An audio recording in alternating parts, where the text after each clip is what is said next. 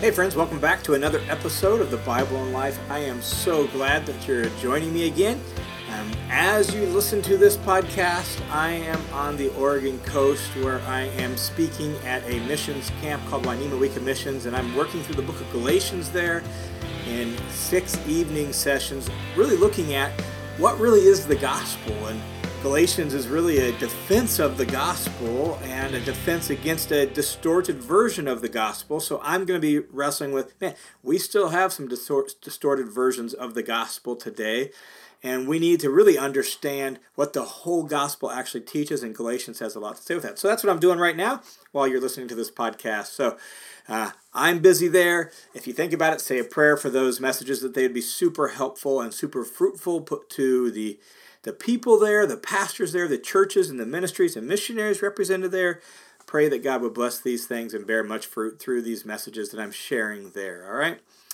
Uh, we have been working through Romans chapter 6 and thinking through um, this whole little section that I, as I said, I believe this has the power to, to change your life. I've seen it change people's lives as I've taught this both in the college environment, in the church environment this passage of scripture, man, is powerful, powerful stuff. And so in our uh, in our last podcast, we uh, began answering this first question out of Romans six, seven, and eight. And the first question is, well, shall we continue to sin so that grace might abound? I mean, our sin led God to be gracious and forgiving our sins. So should we just go on sinning so that grace may abound? And Paul's initial answer to that that we looked at in our last episode was, well, no, because you've died to sin. That sin is contrary to you uh, who you are now. You've been given a brand new identity with uh, a new ability and new power. So sin goes against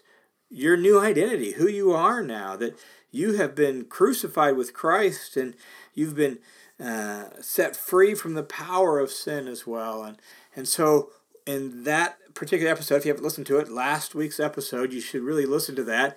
I said that, that uh, the first way we begin to live that out is by what Paul says consider yourselves as dead to sin but alive to God. Verse 11 of chapter 6. He says, You got to think of yourself this way because as a man thinks in his heart, so is he. And so we have to learn to think of ourselves in this new sort of way, okay? Um, and that's where that's the first step in living this out is okay this is who i am. Even though it doesn't always feel that way i i don't live by feelings. I live by faith. God said this is what's happened to me. God said this is true about me. So i'm going to take god at his word. I'm going to put my faith in him and i'm going to trust him that this is who who i am.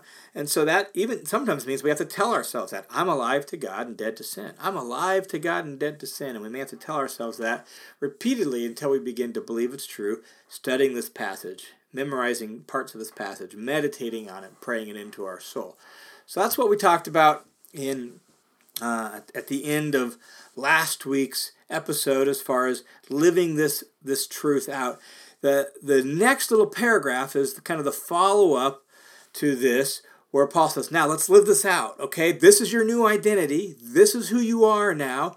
Live it. Live who you are. And he begins to talk about that in uh, Romans chapter 6, verse 12. And so I just want to look at Romans 6, 12, 13, and 14 today, mostly 12 and 13, uh, under this question of how do we live out our new identity that has set us free from sin in by the grace of God. Okay? And uh, the first thing I want us to realize is what Paul writes here lets us know that um, even though we're dead to sin, sin's not dead. And therefore, living free from the power of sin isn't just going to happen overnight and isn't just going to happen automatically. It's not like you can just become a Christian, put your faith in Jesus, right? He talks about getting baptized, get baptized, wake up the next morning, and boom, you're like, oh yeah, I don't have any uh, sinful desires anymore. It's, oh yeah, piece of cake. That's not the way it works, all right? So you, you have died to sin, but sin ha- hasn't died. We live um, the way Bible scholars like to talk about is we live during the overlap of the ages where the, the resurrection life and the culture of heaven and the spirit has broken into the here and now, but the here and now still remains. And so we have the old order, the in Adam order, the fallen human order uh, as one layer, and then we have the, the spiritual order, the life of heaven, the resurrection power, and the Holy Spirit that is broken into that, and they overlap. And we live at this current uh, time and place in salvation history between the first coming of Jesus and the second coming of Jesus during the overlap of the ages, where we now experience tension in our, our life because we want to please God, we want to be holy, we want to do what's right, but the old order still remains, and, and so there's this tension, okay? And as we understand that, then, we understand that uh, we are dead to sin, but sin's not dead, it's still alive and well. And not only that, we're not just going to drift into holiness. We're not, it's not just going to happen automatically. It's going to take effort on our part. And, and God, by His grace, will empower that effort as we walk with Him and cooperate with Him. All of that's to set up what He says in Romans chapter 6, verse 12. Listen. Therefore, do not let sin reign in your mortal body that you should obey its desires. And don't go on presenting the parts of your body, the members of your body, to sin as instruments of unrighteousness, but present yourselves to God as those alive from the dead, and your members as instruments of righteousness to God. That sentence, Romans 6 12 and 13, incredibly profound, incredibly powerful for how we live a holy life in this world and incredibly down to earth, very concrete, even if very broad. Okay?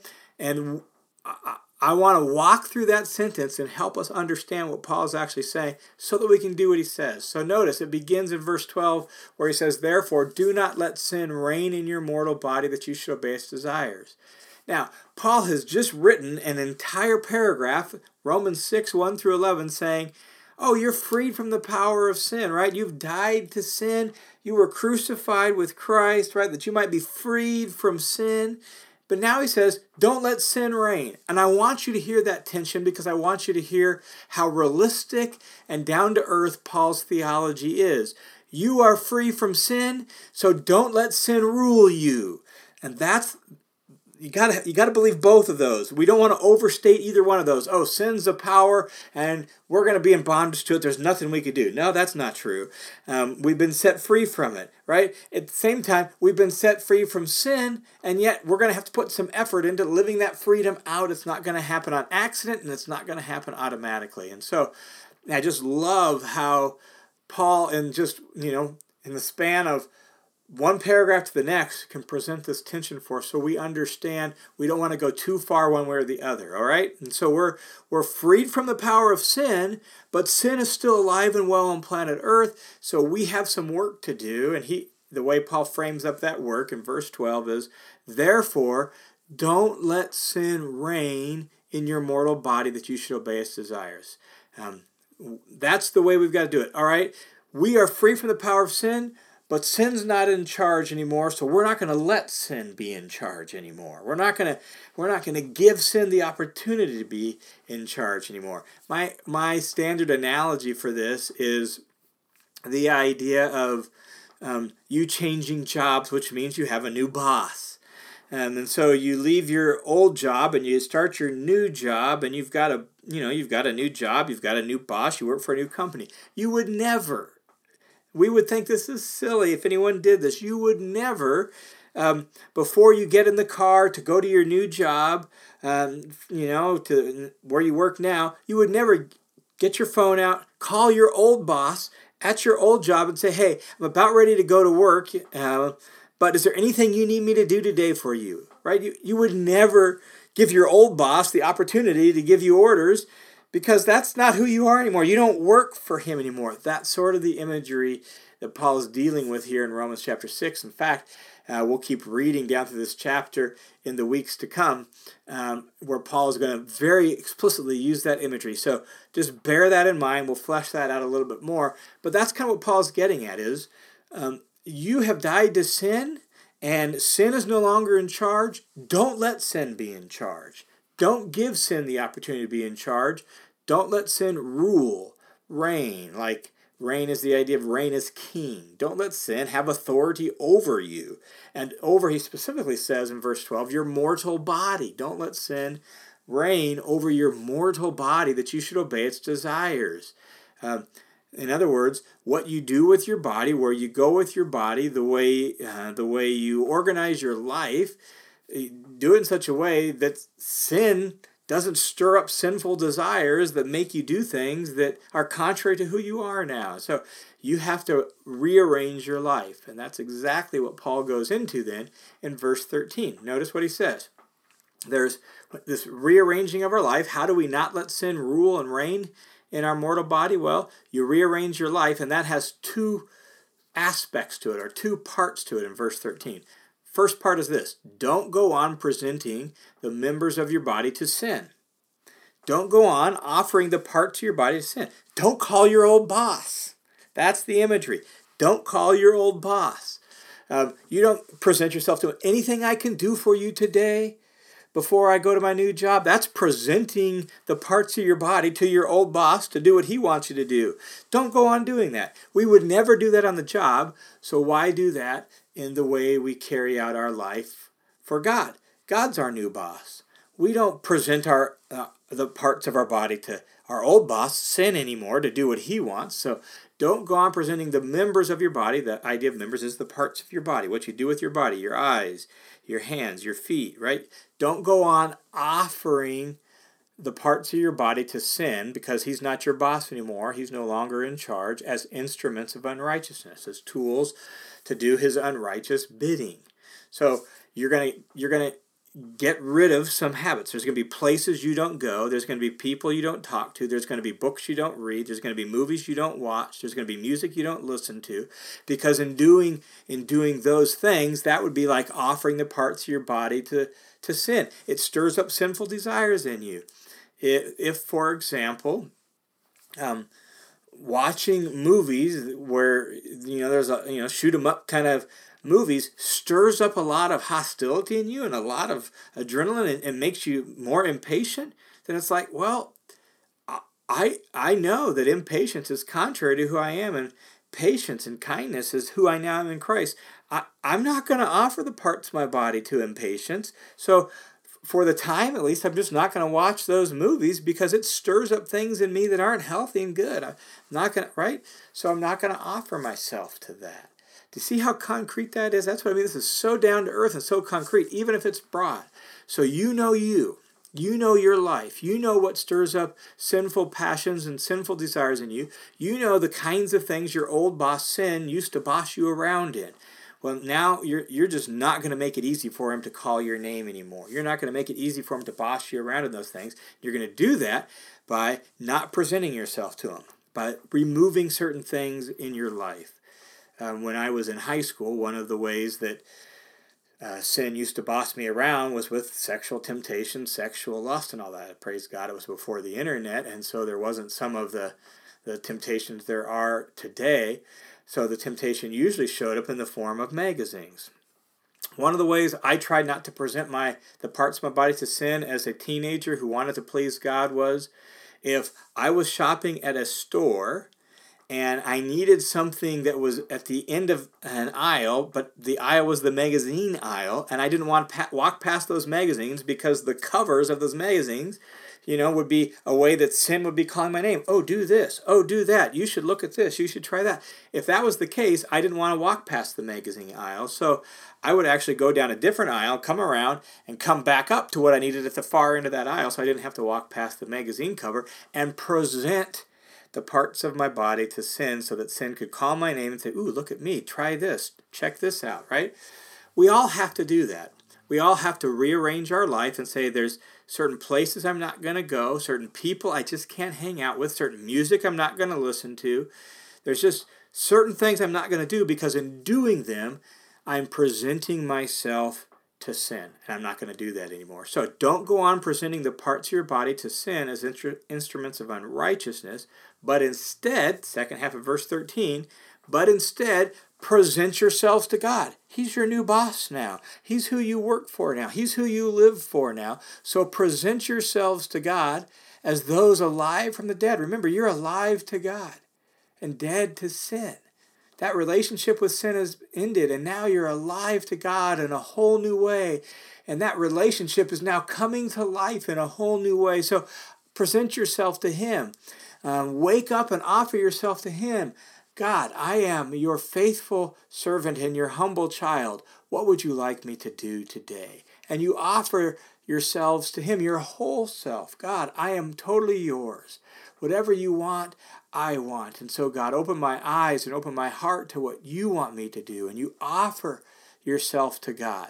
Not only that, he says, uh, offer yourselves to God as those alive from the dead in this new, loving relationship with God, your Heavenly Father, and offer the parts of your body as instruments of righteousness to God. And so instead of offering the parts of your body to sin, offer the parts of your body as instruments of righteousness to God. And so, um, very concrete, tangible actions. You, you've got to take bodily action and retrain your body to be attuned to and in step with God and His ways and break the sinful habits. The, we talked about in last week's episode how sin gets into our body and there's these residual habits of the body, muscle memory, and we respond certain ways. Well, you're going to have to retrain your body by intentional bodily action where you present the parts of your body to God as tools and instruments for His righteous purposes. And so, man, that's reading your Bible and praying. That's a bodily activity where you intentionally schedule time and say, I'm going to I'm offering myself to God, and so I'm going to go to bed earlier so I can get up earlier so I can read my Bible and pray, or I'm going to turn off the TV a half an hour earlier so I can. The last thing I can do is read my Bible and pray. It's a bodily activity where I'm retraining this body towards righteous purposes. Uh, I'm going to fast once a month or once a week so that as a way to say, God, I'm giving up something good for the sake of something better. Retrain my body to want you. And we begin to offer the parts of our body to God. That's what he's getting at in this text is we we offer ourselves to God, our new Lord, our new master who's loving and kind and we want to serve him and we rearrange what we do with our body for that purpose. And and so we present ourselves to God. And so there's habits of we're, we're not going to present ourselves to sin, so there's habits of putting off. We get rid of certain things. And we're going to intentionally present ourselves to God, so there's habits of putting on. We put on some new habits. We begin to do different things with our body, so that, and we do it as a way of offering ourselves to God. Because the connection with God, the relationship with God, the attachment to God is the most important thing. And so we don't just do these as a religious checklist. We do act, new activities as a way of offering ourselves to God. God, here I am. Uh, come and meet me here. Strengthen me through your grace. Teach me your ways. And we offer ourselves to God. And God changes us as we do that. And then Paul ends this little paragraph with sort of a setup sentence for the next paragraph. For sin's not going to be master over you anymore. He's not in charge of your life anymore. You don't have to do that anymore, for you're not under law, but under grace. And he brings up the law because that's law has been complicit with sin that's where he's going to go next. And so we'll pick that up in our next episode this idea of how being free from the law also leads to freedom from sin. And we'll talk about that next time. This time, I want you to really take, take stock as an action step of your life. Examine your life. Are there, are there ways you can put new habits in place in your life that'll help you grow in faith? Uh, habits of presenting yourself to God. Are there habits in your life that's like, I need I need to get rid of this habit. I need to put that off because that that's unwittingly presenting myself to sin. It stirs up sinful desires and sinful passions, and that's not helpful. So I need to put that off. And um, so just examine your life. What what are maybe some things you need to put off, get rid of that aren't helping you walk with God, and what are some things you need to put on that'll actually help you walk with God and grow in faith? What are those new habits of presenting yourself to God? And as you do that, Offer yourself to God, and God and His grace will come and meet with you, and you will be changed from the inside out. It won't happen automatically, won't happen accidentally, and it won't happen overnight, but it'll happen intentionally and progressively and increasingly as we present ourselves to God and rearrange our life to do different things with our body so that God can be front and center and the hub of our life and our whole life can revolve around Him. All right, there you go. Uh, that's Paul's complete answer last week and this week to his first question Should we go on sinning that grace may abound, may it never be, because sin is contrary to who we are now. So rearrange our life to live who we are. That's how we live the Christian life. All right, thank you for tuning in to the Bible and Life. If if you would, would you just spread the word about the Bible and life? Would you let people know about it? Would you share it by word of mouth with your friends? Would you send a text or post it on social media and just let people know so that people can find people who want to grow in their faith and people who are hungry to know God and people who really want to understand the Bible? Man, you, you might know people like that that I don't know. And if so, would you share the Bible and life with them so that they can uh, find this Bible teaching and hopefully they can be built up in their faith and grow in their faith as well? Uh, thanks for doing that. Thanks for sharing the Bible and life with your friends and your family members that way. And also bear in mind, just remember that the Bible and life is a listener supported show. So if you're able to, to chip in for as little as five bucks on my Patreon page, you can be a patron of the Bible and Life, and you can actually receive some bonuses over there, a bonus podcast, and some other things. So I'll put the link to the Patreon page down below, or you can donate through World Family Mission as well. That's available on my website. If you just go to johnwhittaker.net, you can donate there and support the show and really help me continue to create Bible teaching online resources so that we can all grow in our faith together, so that we can please God more, and we can live the kind of life that we, we long to live, that God has called us to. All right? So thank you for your generous support continue to pray for this ministry that God would bless it and, and make it fruitful. Um, God bless you guys, and we will see you in the next episode.